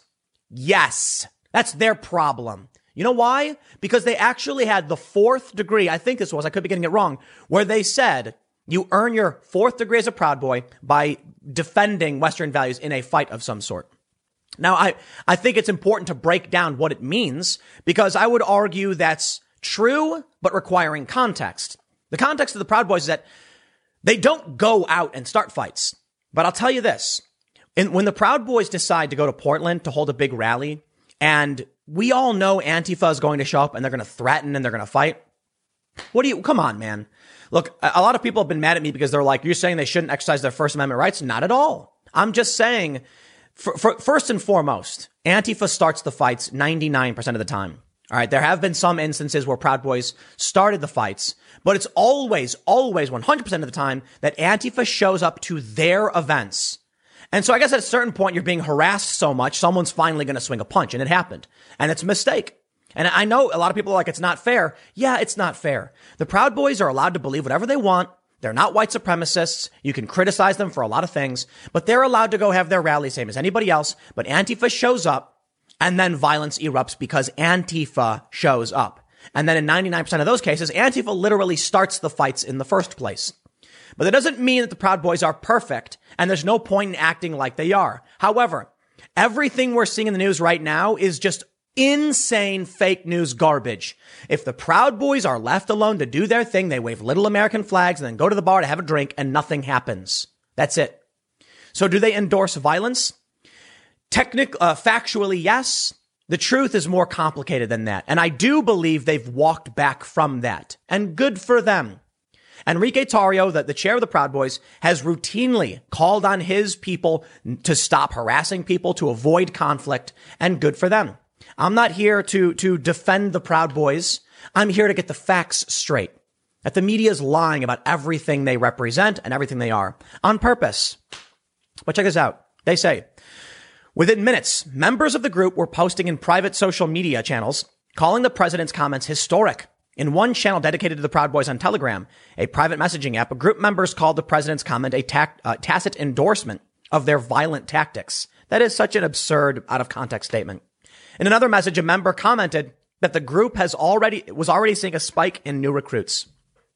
The Proud Boys aren't white supremacists. I'm going to keep saying it because I have to. But take a look at this from Miami. Proud Boys respond to Trump's debate night comments. They say, during the debate, blah, blah, blah. We get it. We know what he said. Biden could be heard suggesting the Proud Boys. Oh, what's that? The New York Times says Trump brought them up. Shut up. I'm so sick and tired of this. Proud Boys stand back and stand by, Trump stated, then pivoted to a denouncement of Antifa on the left. Trump's response exploded all over social media more than 16 hours later. The phrase you refused is still trending, blah, blah, blah. Him telling the Proud Boys to stand back and stand by is what we have always done, tweeted Enrique Tarrio, chairman of the Proud Boys, uh, Proud Boys Florida chapter. I'm pretty sure he's the chairman of the Proud Boys in general. I am extremely proud of my president's performance tonight. Tarrio took care, uh, took care to state that Wallace's question referenced white supremacy, white supremacy, which we are not. Here's, here's where the media plays the game. Though Tarrio himself identifies as Afro-Cuban, the Proud Boys have long been associated with white supremacist rhetoric. And for a time, the FBI designated the organization an extremist group. Both of those are not true. They're just absolutely not true. That thing was fake. The, the, the, the claim about them being, uh, uh considered an extremist group just never happened. And it was immediately debunked. And they just don't stop. I'll tell you why. They need a boogeyman. You see, Russia won't cut it anymore. Don't take my word for it. From the Washington Examiner, New York Times chief outlines coverage shift from Trump Russia to Trump racism. August 15th, 2019. I have criticized the Proud Boys several times over the past couple of weeks, notably because they wanted to hold a rally in Portland. And my concern was that if they showed up to Portland, where all of this Antifa stuff is going down, Antifa is going to start fights and the media is going to say, look at all these people, look at all these fights. It's going to look bad for everybody. And not even that. It's just going to be violence and we don't want that. Well, the police kept them separated. The Proud Boys declared victory because the police basically corral, uh, corralled and controlled Antifa. And it turned out my, my fears were, were wrong, but I do think I, I, it was fair of me to say there was a real potential for violence. That's, that, that was my main criticism. Look, I don't care what your group is so long as you're not violent, but there's a certain point where you have to recognize tact, like strategy. Are you really going to go out and say these things and do these things when you know the media is lying about you? Look, you can do whatever you want, okay? But don't get mad at me if the media weaponizes this. Now, my bigger question is, does anybody really care about uh, who the Proud Boys are? Because I've had friends asking me saying, "Who are these guys?" I don't know. I don't think anybody cares. But the media needs a uh, needs a boogeyman. The Democrats need a boogeyman, so they've created one. Check this out. Dean Baquet, the executive editor of the New York Times, said recently that after the Mueller report, the paper has to shift the focus of its coverage from the Trump Russia affair to the president's alleged racism. Quote, we built our newsroom to cover one story and we did it truly well. Now we have to regroup and shift resources and emphasis to take on a different story. Baquet made the, made the remarks at an employee town hall Monday. A recording was leaked to Slate, which published a transcript Thursday. In the beginning of the Trump administration, the Times geared up to cover the Russia affair, Baquet explained. Chapter one of the story of Donald Trump, not only for our newsroom, but frankly for our readers was, did Donald Trump have an untoward relationship with the Russians? And was there obstruction of justice? That was a really hard story, by the way. Let's not forget that. We set ourselves up to cover that story. I'm going to say it. We won two Pulitzer Prizes covering that story. And I think we cover that story better than anyone else. Please. Please. Russia Gate is a hoax. We now know that there was some intelligence to suggest Hillary Clinton was faking it from the beginning to smear Donald Trump. And James Comey was briefed on this and they moved forward anyway. One lawyer has now been charged with crimes for altering evidence to get to go after Trump, uh, uh, Trump's people. We know the Michael Flynn thing was bunk and they were trying to make up a reason to prosecute Michael Flynn. The Logan Act, maybe never been used before, but sure, why not? It was fake. And the New York Times covered that and they won awards for it. Please just tell people, show them something, whatever you can, that the media is lying all day, every day. Jeez. Not every single thing that comes out from news outlets is a lie. Most, uh, most of it is probably okay because most of it has nothing to do with politics. But the political reporters who are covering this stuff are lying endlessly. And I'm just so sick and tired of it. Let me show you some, uh, some annoying garbage. Oliver Darcy is one of the worst. He wrote an article this morning where he's like, Fox News runs propaganda for Trump. So did MSNBC, dude. Just, just stop playing games. Acting like MSNBC's not doing the same thing Fox is doing. Fox did it, sure. And so did MSNBC. But that's not what we're going to hear from the likes of, of CNN. Check this out. He says, really a sad state of affairs when the White House press sec can't offer a clear and direct answer to this question. He's quoting Aaron Rupar, who said Kayleigh McEnany dances around a question from Fox News, asking her to categorically condemn white supremacists. Very bizarre. I'll tell you what. I think it is simple. Kayleigh. just say, okay, yeah, of course, 100%. Next question. Will you condemn white supremacy? Which, which number are we on? How many times have we done it? Absolutely and unequivocally, we condemn white supremacy. Next question. That's it. Now, what Kayleigh did was pull up quote after quote after quote and gave this thorough explanation. The weirdest thing to me is how they ignore it. She did say yes. She said when Trump was asked, will he condemn this? He said, sure, three times. On August 5th, you know, 2019, he said this, he said this. On this date, he said this. And the guy, uh, from, what was it, John Roberts? He's just like, but will you say it now? I just did. They're not going to stop. Is this designed to be like a drill in the back of someone's head? Like, I'm, I'm imagining the, Amer- the average American watching this being like, what is this? Do they think Americans are stupid? Now, I'll tell you what. They are emotionally driven people who will just believe it. And you, you, you can't tell them anything, man.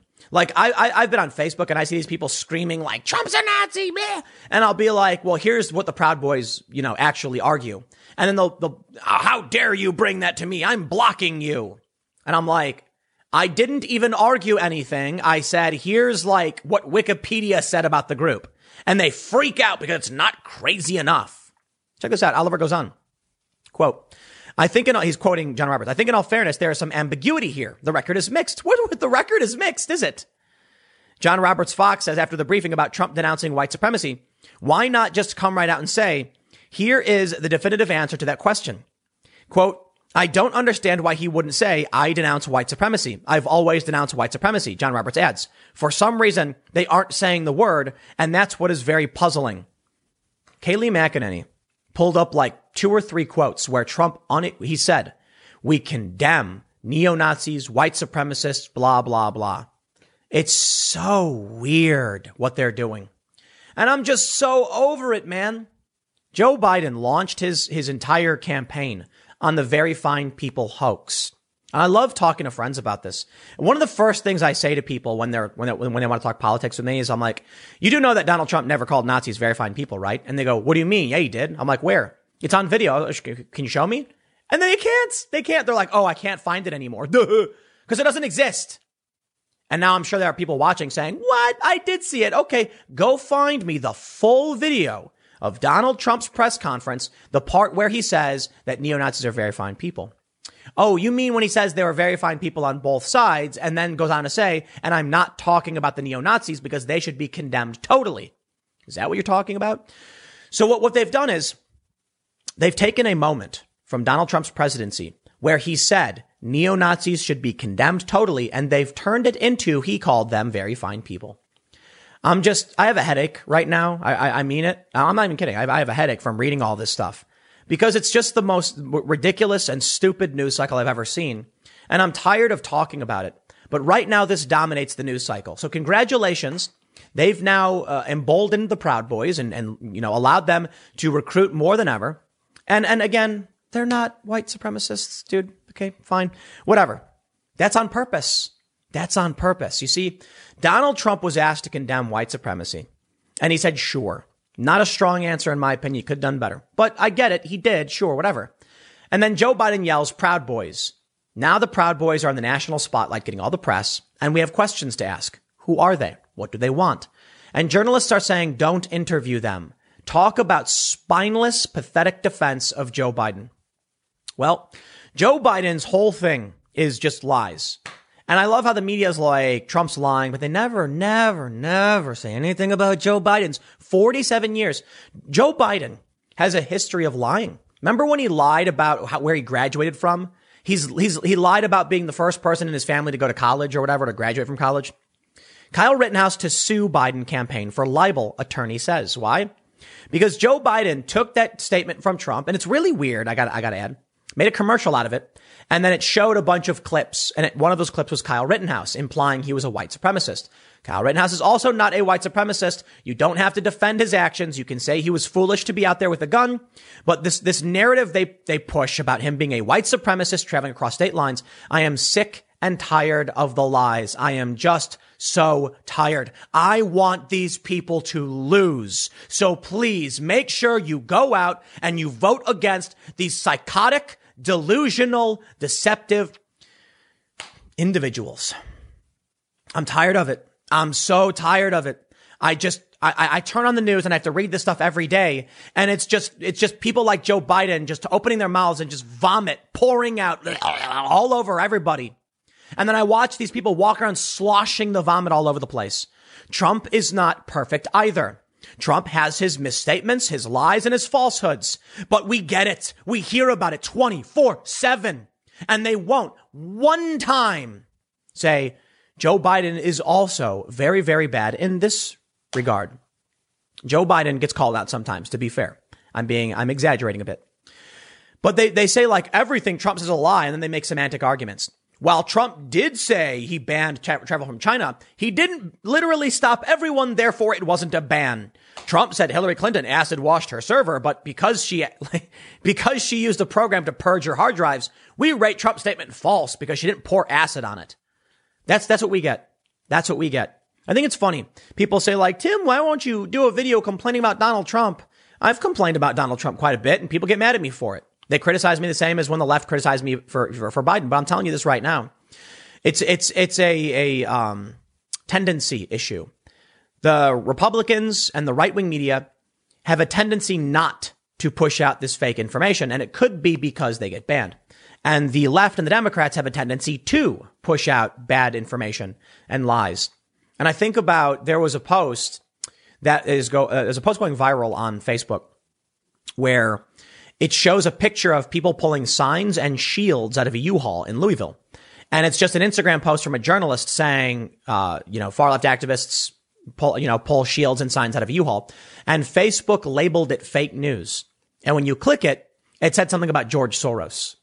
I've had it happen to me and I'm sick of it. We, we are swimming in a pool of lies from people who would lie, cheat, and steal to gain power. These people are, are evil. And I don't use that word lightly, but let me explain what I mean by my interpretation of what evil is. I will try my best to give you accurate information. I will be wrong very often. I'm just a dude in his room talking about his feelings on the internet. I will criticize the Proud Boys where I think they're to be criticized, and I will defend them where I think the media is lying about them. The same is true for Donald Trump. Oliver Darcy of CNN and Brian Stelter, they won't tell you the other side of the coin. Just like there are many right wing personalities who will do the exact same.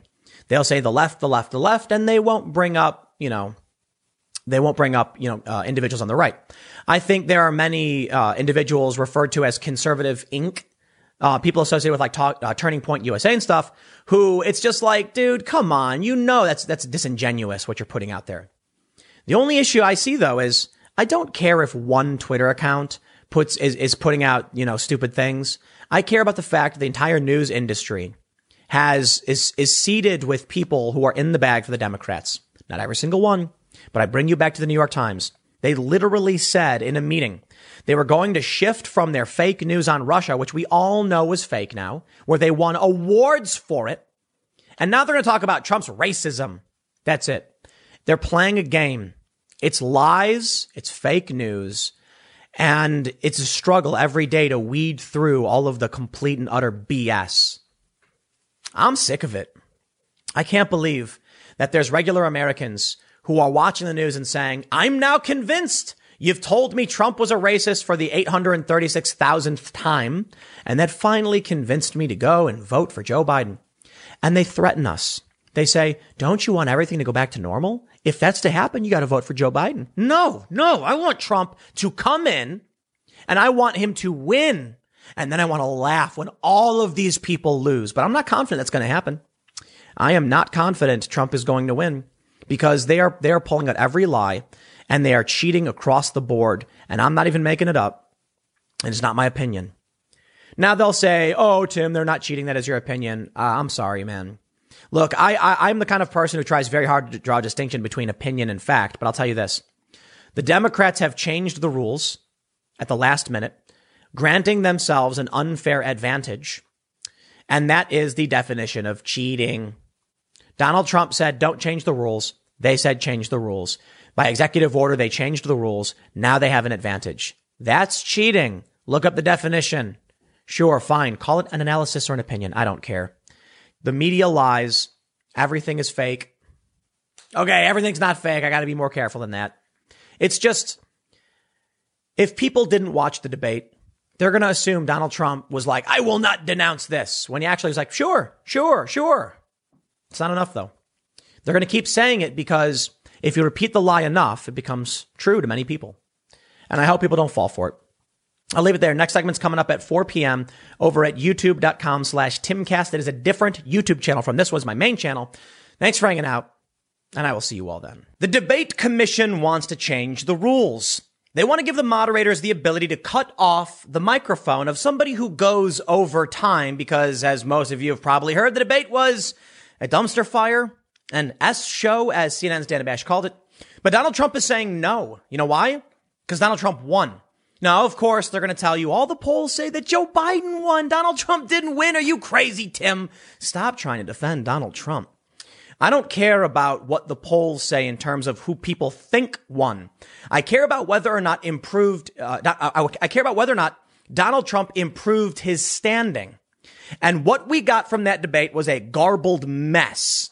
But following it, Donald Trump's polling improved, at least according to Rasmussen, who again, just one poll, okay?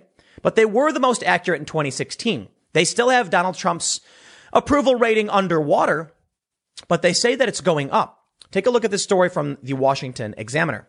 Trump up in first post debate poll on the rise again. So why would Donald Trump submit to a rule change that would hinder him? He wouldn't, and he's not. RNC and Trump campaign push back on changing debate rules.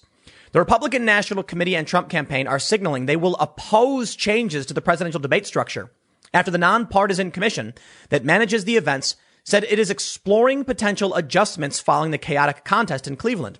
Appearing on Fox News, Republican National Committee Chairwoman Ronna, uh, Romney McDaniel said that the commission should not make any adjustments without the support of both campaigns and that the rules should not be changed in the middle of the campaign after both sides agreed to specific parameters. McDaniel also suggested that the Commission on Presidential Debates was pushing, was pursuing changes in order to assist Democratic nominee Joe Biden, arguing that the former vice president got away without answering tough questions at the first debate. Quote, I hope the Committee on Presidential Debates does not change the rules to once again protect Joe Biden from answering to the American people. McDaniel uh, indicated she does not support a change that would see either candidate's microphone cut off if they break the rules after President Trump repeatedly interrupted moderator Chris Wallace and Biden during Tuesday night's debate. Quote, I don't, th- I don't think you should be changing the rules that they have agreed to. And I do not think this commission has the right to just arbitrarily change rules without talking to both candidates and getting an, and, and getting agreements and input from both sides, McDaniel said when asked if she would support such a change. Wallace also told the New York Times in an interview following the debate that he opposed moderators having the power to cut off candidates' microphones, arguing it wouldn't succeed in reducing disruptions. McDaniel said the one change she would suggest is that the moderator not move on to the next segment until the candidate answers a question, noting that Biden did not answer whether he supports packing the Supreme Court when asked by Wallace toward the beginning of the, of the Cleveland debate. I'll tell you this. You want to know what I would do? If I ask you a question, you answer it. Joe Biden, would you pack the Supreme Court? Yes or no? Come on, man. I'm not going to, I'm not, we're not, no. Trump, you wait. We're going to sit here as long as it takes until you answer the question. They didn't do that. I do the same thing to Donald Trump. But Donald Trump's a loudmouth. He doesn't shut up. He doesn't have a problem answering questions. He might not like his answers, but he's going to spit and spout all day, all, all, all night. Now, Joe Biden refused. When Trump said, can you name one law enforcement agency? Joe Biden goes, we don't have time. You had time to say we don't have time. Reminds me of that Family Guy joke where Brian, uh, the dog, owes Stewie money. And he puts on a fake mustache and tries to sneak, sneak past Stewie. So Stewie beats him up. And he's like, you got money for fake mustaches. Don't, you don't got money to pay me back? Joe Biden, you got time to say words like we don't have time. Spare me the lies, dude. We don't have time. Nobody supports you in law enforcement, bro. Here's a quote. Maybe then we'll get a real answer from Joe Biden as to how he is honestly going to govern, McDaniel said on Fox. Do you support the Green New Deal? Do you support law and order? Are you going to stack the Supreme Court? Are you going to get rid of the filibuster? They came out hot and they went after each other. And these are grown men and they're going to be on the world stage and they can handle a debate, she added later. I don't think that we need to put parameters in, uh, parameters in to make sure that it is softer and easier and nicer. The commission said in a statement on Wednesday that it would weigh structural changes to the debates following Tuesday's contest, which was marred by interruption and, interruptions and insults that overshadowed any real policy discussions.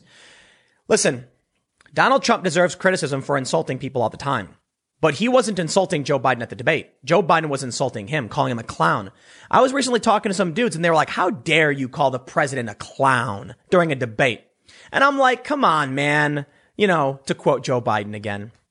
Donald Trump's called during the presidential debates in 2016 during the primaries, he was insulting all these people nonstop. Crooked Hillary, Sleepy Joe. So you're not going to get me on that Joe Biden insulted him. But I will tell you this.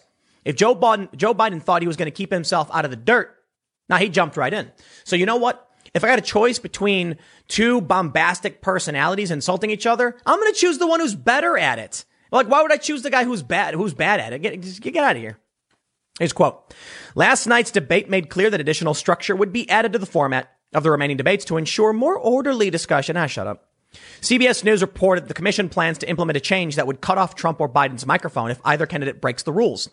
Trump has faced criticism from Republicans over his performance during the debate. They argue he squandered an opportunity to change the course of the race and potentially hurt his standing among some voters. Still, Trump projected confidence in his performance on Wednesday and signaled he looked forward to the next debate before claiming that Biden does not want to move forward with the second event, despite his campaign saying otherwise. At a briefing later Thursday, White House Press Secretary Kayleigh McEnany did not directly answer when asked whether Trump would commit to participating in the next debate before the rules were changed, saying only that he deserves a fair contest. Quote, he thinks the only way there is a fair debate is a change in the moderator and a change in the Democratic nominee. what? McEnany told reporters. He wants to debate. He plans on being at the debate, but he wants the rules to be fair and wants a fair exchange and doesn't want rules that cover for a certain candidate's inability to perform well. The Trump campaign reacted to the commission's announcement on Wednesday by accusing it of pursuing changes that would help Biden. Quote, they're only doing this because their guy got pummeled last night. Campaign Communications Director Tim Murtaugh said in a statement. President Trump was the dominant force, and now Joe Biden is trying to work the refs. They shouldn't be moving the goalposts and changing the rules in the middle of the game. And I agree with that. Tuesday's debate was the first of three uh, between Trump and Biden. The next will be October 15th and October 22nd. Vice President Pence and Kamala Harris, Biden's running mate, will participate in the single vice presidential debate on Wednesday. And that is going to be probably awful. But uh, I guess we're all going to watch it, right? It's very obvious why they're changing the rules. Check this out from Washington Examiner. They say the media panned President Trump's rowdy debate performance, but it appears that it helped him and he is on the rise again, according to the first post debate approval. And actually, according to another poll, I think it was Emerson, Trump did see uh, uh, a slight improvement. I believe it was a slight improvement, but across the board, Trump has improved uh, quite a bit over the past couple of weeks. But they say this. According to the poll analysis, this survey is the first to include a night of polling following the first debate between Trump and Biden. The president's approval ran from, from the low 50s for 10 days throughout the end of last week, but dropped as low as 46% in the first three days of this week, following uh, the nomination of Amy Coney Barrett. They say by next Monday morning, all 1,500 voters in the daily tracking survey have been polled following, you know, the debate. We can see that it's, it's, it's now Trump's approval is at 49% total approval and total disapproval is 41, which is a huge shift because on the 31st, the day before, I'm sorry, I'm sorry, on the 28th, it was 46 to 53. The debate happened 47 52. Give it a couple days and now Trump's approval rating has gone up. Of course, we did see that Trump won among Spanish speakers. 66% in, a, uh, in Telemundo Twitter poll think Trump just won the debate. Now, again, I've stressed this. These are Twitter debates. They're not scientific. Okay. But it does show no enthusiasm. No enthusiasm. What does that mean? If, if you, okay, so you, you might say that these polls on Twitter are no good. We have the Rasmussen one. Maybe you say that's no good. Fine. The Twitter polls don't just show Trump's approval, they show the enthusiasm. In fact, I would argue they show enthusiasm more than anything else. I, I noticed this when I see these polls where there, there was one woman who said something like, who's more dangerous, Antifa or like, I can't remember who she said, the Proud Boys or something. And everyone said Antifa.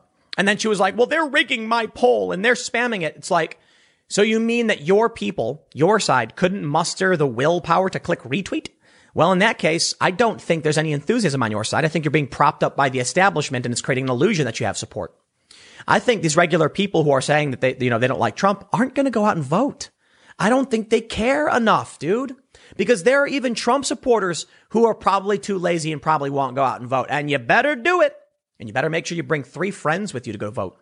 But I, I see these, these, these anti-Trump people. I don't think they're going to vote. I really don't. Trump's approval, uh, it, you know, peaked up a little bit, picked up a little bit following the debate. And so they're trying to change the rules because they know Joe Biden got destroyed on stage.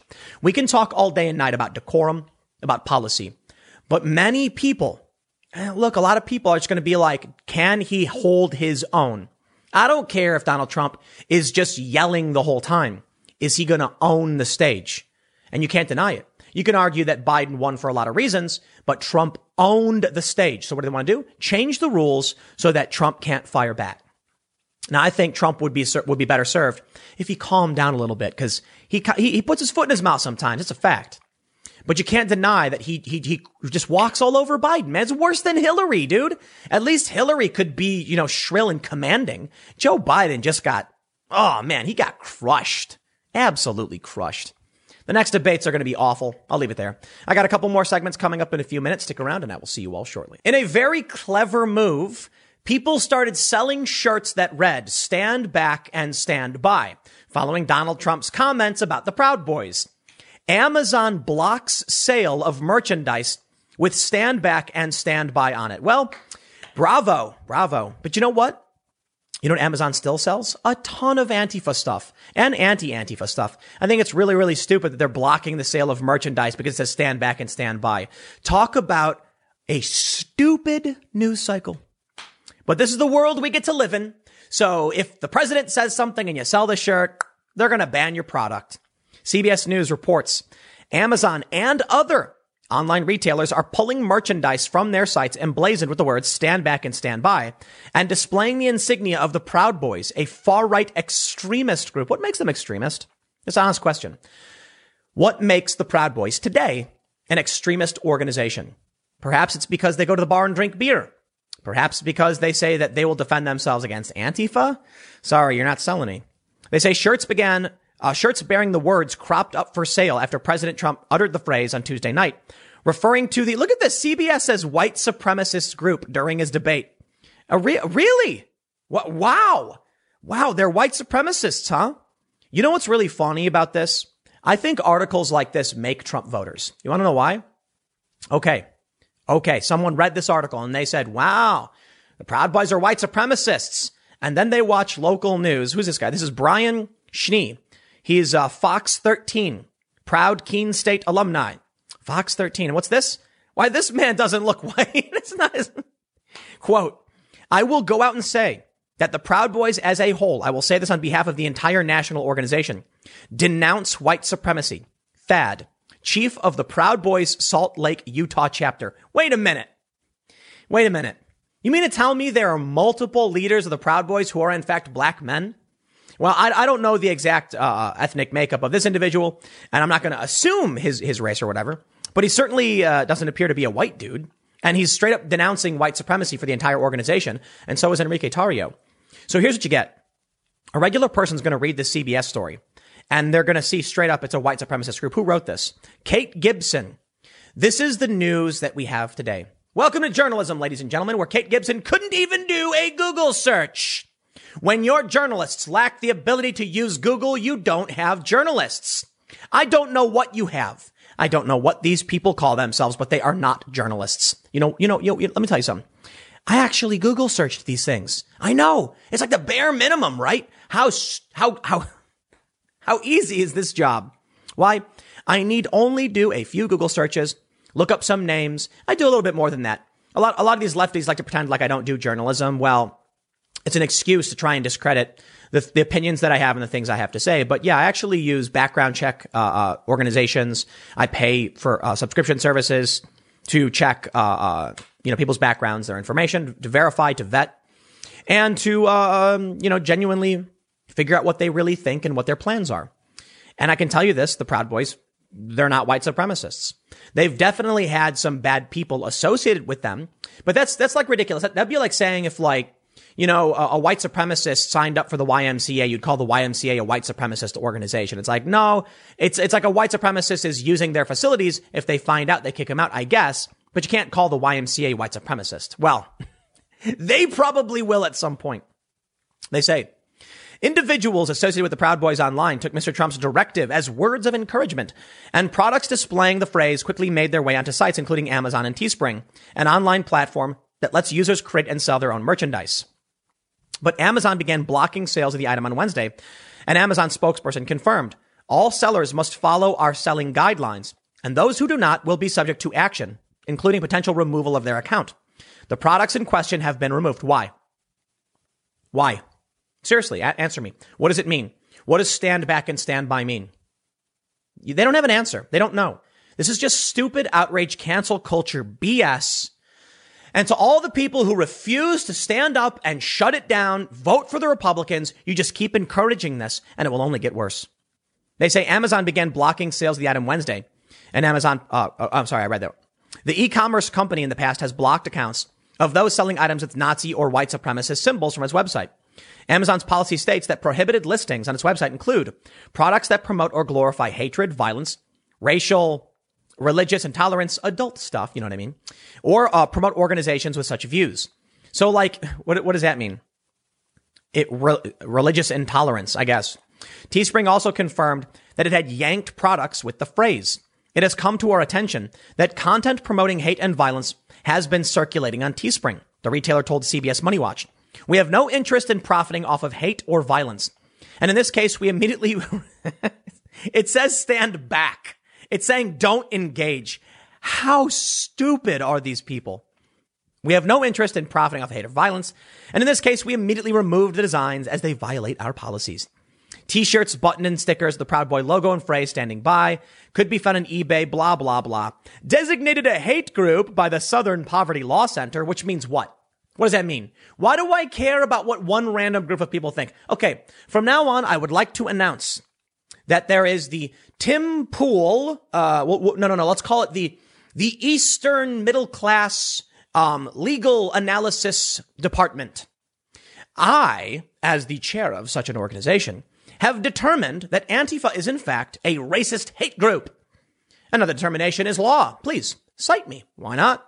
I said it. I've should, is it do I, is that all I have to do? Like incorporate and just give myself a fancy name, and then people will start claiming that we've determined these things. Talk about dumb.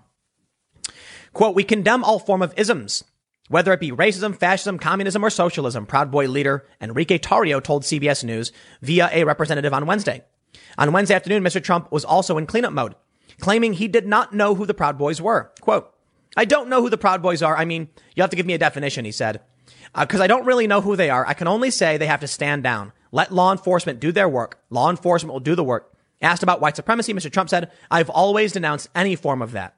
And they said that wasn't good enough. Denouncing any form of it and just saying that not good enough. Uh, you know what? Whatever, man. But let me, let me, first I want to show you this. Like, like I mentioned, the Proud Boys have repeatedly denounced white supremacy, right?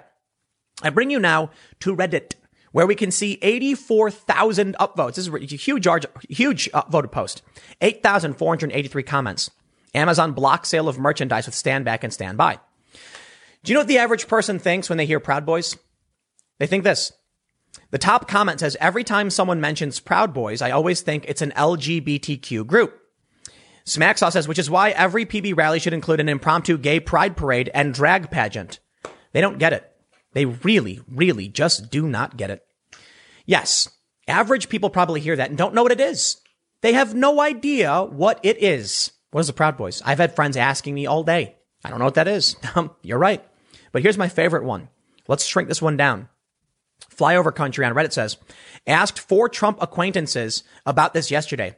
Miraculously, all four said they didn't hear him say that and they're not sure what that even means. Here's another guy says, my friends heard it, but say he didn't call anyone to arms. I showed examples of Proud Boy celebrations online, and they just shrug it off as a small group that can do no harm, and they, and they aren't afraid. They are legitimately afraid of a Biden presidency. When asked why, not a single per- reason could be provided. Yeah, that's true. A lot of people can't give reasons. I can give you some reasons why a Biden presidency would freak me out. Because Biden's negotiating with Bernie Sanders. Because Biden has played it both ways, trying to entertain the far left and then denounce the far left. Because Joe Biden was the vice president during an administration that expanded our footprint in the Middle East. Because Joe Biden, his own campaign staff, were bailing out the rioters. Is that not reason enough for any of you? Okay, look. There's a lot of people who might hear me say that and say, wow, Tim's right. And they're not going to pull up a list later on and give you those answers. And the same is true for people who don't like Donald Trump. They're going to hear things and they're not going to be able to pull up a, a, list for you later on. So these people who like to go out and do these gotcha videos of like, why do you actually hate Joe Biden? And then they're like, I don't know. It's like, duh, you're so dumb. It goes both ways. People do it with anti-Trump people, anti-Biden people. It's stupid. I do not expect the layman to have all of the knowledge I do because it's not their job to know these things. It is my job to know these things. I will tell you, and I would, I would respect it. And I believe you should try to remember as much as possible. So my advice to all of you is this. Moving forward, grab three reasons, three reasons that stand out to you that have inspired you and write them down and remember them. Remember them. And I, the reason I say write them down is because you want to get as specific as possible and you don't want to, you don't want to mangle your words. So you can say to somebody, I saw this story. Donald Trump did this. How about Donald Trump signed three historic peace agreements? That's one big one for me. Donald Trump has repeatedly denounced the violence. Kamala Harris and Joe Biden have supported it. Don't believe me? Kamala Harris solicited donations to bail these people out, and Joe Biden's campaign staff did as well. They've both denounced the violence, but they won't say Antifa, and they won't call out Black Lives Matter.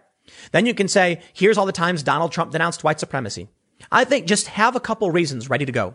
Because people will ask you, and they'll try and pull things like this. You can't even give me one good reason. Um, if Donald Trump doesn't get reelected, the tax cuts expire. Joe Biden is going to raise your taxes. But it's, it's, it's, it's, it's, it's kind of funny. Donald Trump is, is clever. The tax cuts that he made are set to expire, you know, shortly after his first term. So, uh, yeah, you're gonna see your taxes go up if Trump loses. I do think that's kind of dumb. You know, Trump would do something like that. But look, if Trump gave you a tax cut and Biden won't, then, well, then vote for Trump if you want it back. That's the only thing you can really say, right? Anyway, I'll, I'll leave it there. What, what a stupid news cycle. I got one more segment coming up in a few minutes. Stick around and I will see you all shortly. Cancel culture doesn't only affect the right because now many of these people who want to say dumb things can reap what they have sown. Connecticut sports reporter fired after calling Senator Tim Scott an Uncle Tom. That is disgusting. I find these people abhorrent and I have seen these leftists spew racial slurs endlessly. And so you know what? I'm not, I, actually don't agree with this guy getting fired. I don't. I don't like cancel culture. I think we had an opportunity for a learning moment, and I'm not going to compromise my principles for tribe. Roseanne should not have been fired for her dumb tweet. She should have apologized. This guy, as much as I don't like him, and I think this is pathetic, he shouldn't be fired either. He should, he should, he should issue an apology and it should be a learning moment. We've gone so far where we, we, we, it's just it, no redemption, no apologies, no satisfaction. Just get out. We don't care. And I'm, I'm not all about that, man. I'm not all about that. Look, Roseanne made a joke. You remember this? Roseanne tweeted something about, uh, you know, I can't remember that woman's name. It was something offensive. It wasn't overtly racist, but it was perceived as such because she compared this woman to like Planet of the Apes, and that was considered to be very offensive. They fired her immediately. And now the show is just like the Conners. Talk about stupid. This guy used a racial slur on Twitter. He deleted the tweet. Just let's, let's end this, man. I just don't want, I just, I'm so over it. But you know what? This is what the left has created. They've created this world because it's not the right who's been calling for cancel culture. The right isn't trying to destroy people's lives and, and, and, and, and uh, their careers. It's the left. And now you can, you can eat it, man. Cause that's, that's your game, right? Check this out. A Connecticut based sports reporter was fired on Wednesday after referring to Senator Tim Scott as an Uncle Tom in a now deleted tweet. The Hill tweeted a link to a story about Scott saying he thought President Trump misspoke when he said stand back and stand by, but called on him to correct his statement if that were really the case. Tim Scott's awesome. I, I, as, as, a person, I don't know a lot about his policies. You know, I'm, I, where, where's, where's, where's Tim Scott based out of? Uh, South Carolina, is it? I'm not entirely sure. Um, but I, yes, okay, South, South Carolina. He seems like a rad dude. Um, and he, and, and his statement was on point. I think Trump misspoke. He should correct it. If he doesn't, then maybe he didn't misspeak. I'm like, that's pretty good, right? Redemption. Give Trump a, t- uh, give Trump a chance. N- uh, now former News 12 Connecticut sports reporter Fred Gertani responded by writing thanks Uncle Tom and swiftly lost his job as a result. You know, I'm glad there's some accountability for the left, but I don't like cancel culture. Quote, after reviewing the incident, the network released released sports reporter Fred Gertani as a result of a racially insensitive comment. Just say it. It was racist. It was racist. News 12 networks have a zero tolerance policy for, for racism or improper conduct based on race and prides itself, there we go, say racism, on being an objective and an unbiased multi-platform news company. When asked if he had apologized, Gertani later tweeted that he wrote an email to Senator Scott. Scott's support of the president and the Republican Party is regularly criticized by the left. Back in August, CNN's Chris Cuomo suggested Scott was carrying water for President Trump by speaking at the RNC. Cuomo's remarks stirred some backlash on social media, with some suggesting the anchor's comments were racist. Yes, you know why? The left demands that marginalized voices get a seat at the table and they're allowed to speak. And the RNC was like, okay. And then they went, you're racist for doing this. That's the, that's the, the, the, the, the absurdity of their stupid game. Don't play it. In June, NBC anchor Craig Melvin asked the sole black GOP senator if his party was using him as a token following the death of George Floyd. Scott was appointed to the Senate in 2013 when former Senator Jim DeMint stepped down to run the Heritage Foundation, a conservative think tank. The appointment made Scott the first black senator to represent a southern state since the Reconstruction era following the Civil War. Scott won a 2014 special election for a Senate seat and was reelected in 2016. Political pundits have found tossing around the idea of a 2024 Republican presidential run by Scott. Scott seems like a rad dude. I, I need to look up his policies, but I've seen him speak. I've seen him, uh, um, in, in terms of presentation, he is a charismatic and intelligent and, uh, um, uh, uh, seems like a good dude. That's the easy way, easy way to put it. Uh, he seems, he's, he's got the charisma about him. Now, the reason I'm tr- not trying to go too far into giving this guy praise is because policy is, is much more important than whether or not I think the guy's a nice dude. And what I will absolutely, uh, express in disgust is the use of the left targeting people who are minorities, who are uh, Latino or black with racial slurs for their political opinions. I hate racism. I hate racists. That's why I don't like leftist identitarianism. That's why I don't like Black Lives Matter because they're racists. They just want to change the definition. Well, you can only be racist if you have power. No, that's, that's ridiculous. Get, get out of my face. If you want to discriminate against somebody and hold something over them or insult them based on, on how they appear to you, I don't care if they're overweight. I don't care if they're short, they're tall, they're bearded, they're bald. I don't care if they're black, white, Latino, Asian, and I don't care what their religion is. Show me the idea. Tell me if the idea is good or bad, and we'll have a discussion about it. I'm sure I I'm sure there's ideas Tim Scott has I probably disagree with. Now I know many of you are probably saying I'm biased because you know there's something about this guy. We both are named Tim, and that's that's that's that's that's unfair. That that well, I'm kidding by the way. But to, uh, let's jump over to uh, Civiqs. Civiqs shows us that right now support for Black Lives Matter is once again dropping 48% nationwide with 40% opposition. This is another uptick in opposition. Net support is way down. 8% net support. That's crazy because they had 11. They had, last year they had 10%. They're, they're back to where they were in October of 2019, a year of, of positive gains and support for Black Lives Matter wiped out. Why?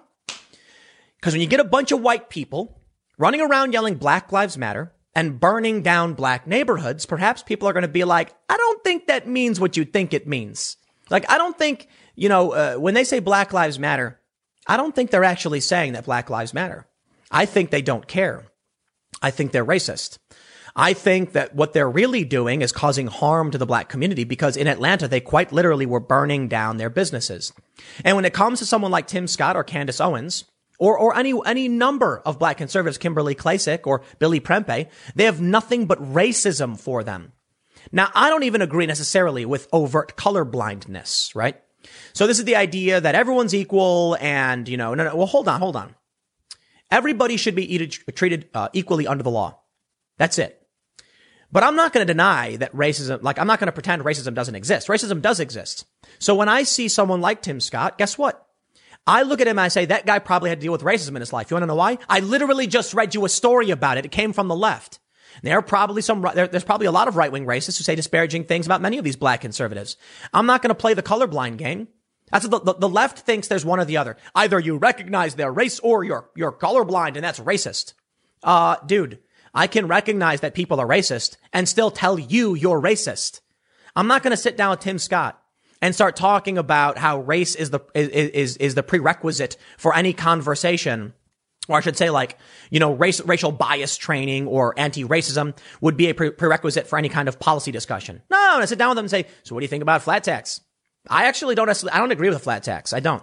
And like, I do pretty well for myself. I actually think a progressive tax is the right move, but I do think it's, it's, it's the numbers that matter most. So we can talk about life versus choice. We can talk about nationalism versus more, you know, free trade agreements and stuff. I think that's, that's absolutely fair. And I think we can actually have a conversation about race in America. I think it's important. In fact, Tim Scott was, uh, I believe he presented the police reform bill the Republicans had put together and they shot it down. You see, the left likes to pretend they're not racist, but they're probably the most racist today. Now, I'll tell you this. There are right wing white supremacists. There are far right racists. They exist but their numbers are dwindling. And the numbers are probably dwindling because many of them realize if you want to be racist, man, the, the key to that castle is the left. It's not, it's, it's, it's not on the right. If you're a right wing racist, you're going to get banned. But you can be on the left and you can do almost anything you want. You can say all the stupid racist stuff you want. And guess what? You're probably going to get away with it. Well, this guy didn't. He's been fired. And you know what? I'm, I'm not happy to see it. I'm not. Uh, part of me is saying I, I'm happy to finally see some accountability because it's rare among these people, but I'm not happy about it. So here's the challenge. Do we accept a sort of cathartic release when we see these people face their own cancel culture? Or do we recognize that in any direction, cancel culture is bad for a civilized society? That if we really want to move forward, we don't fire them, we tell them, apologize, don't say racist things. And then guess what? You give people a chance to correct themselves. But this, this new world they've created of no redemption and no forgiveness cannot sustain itself.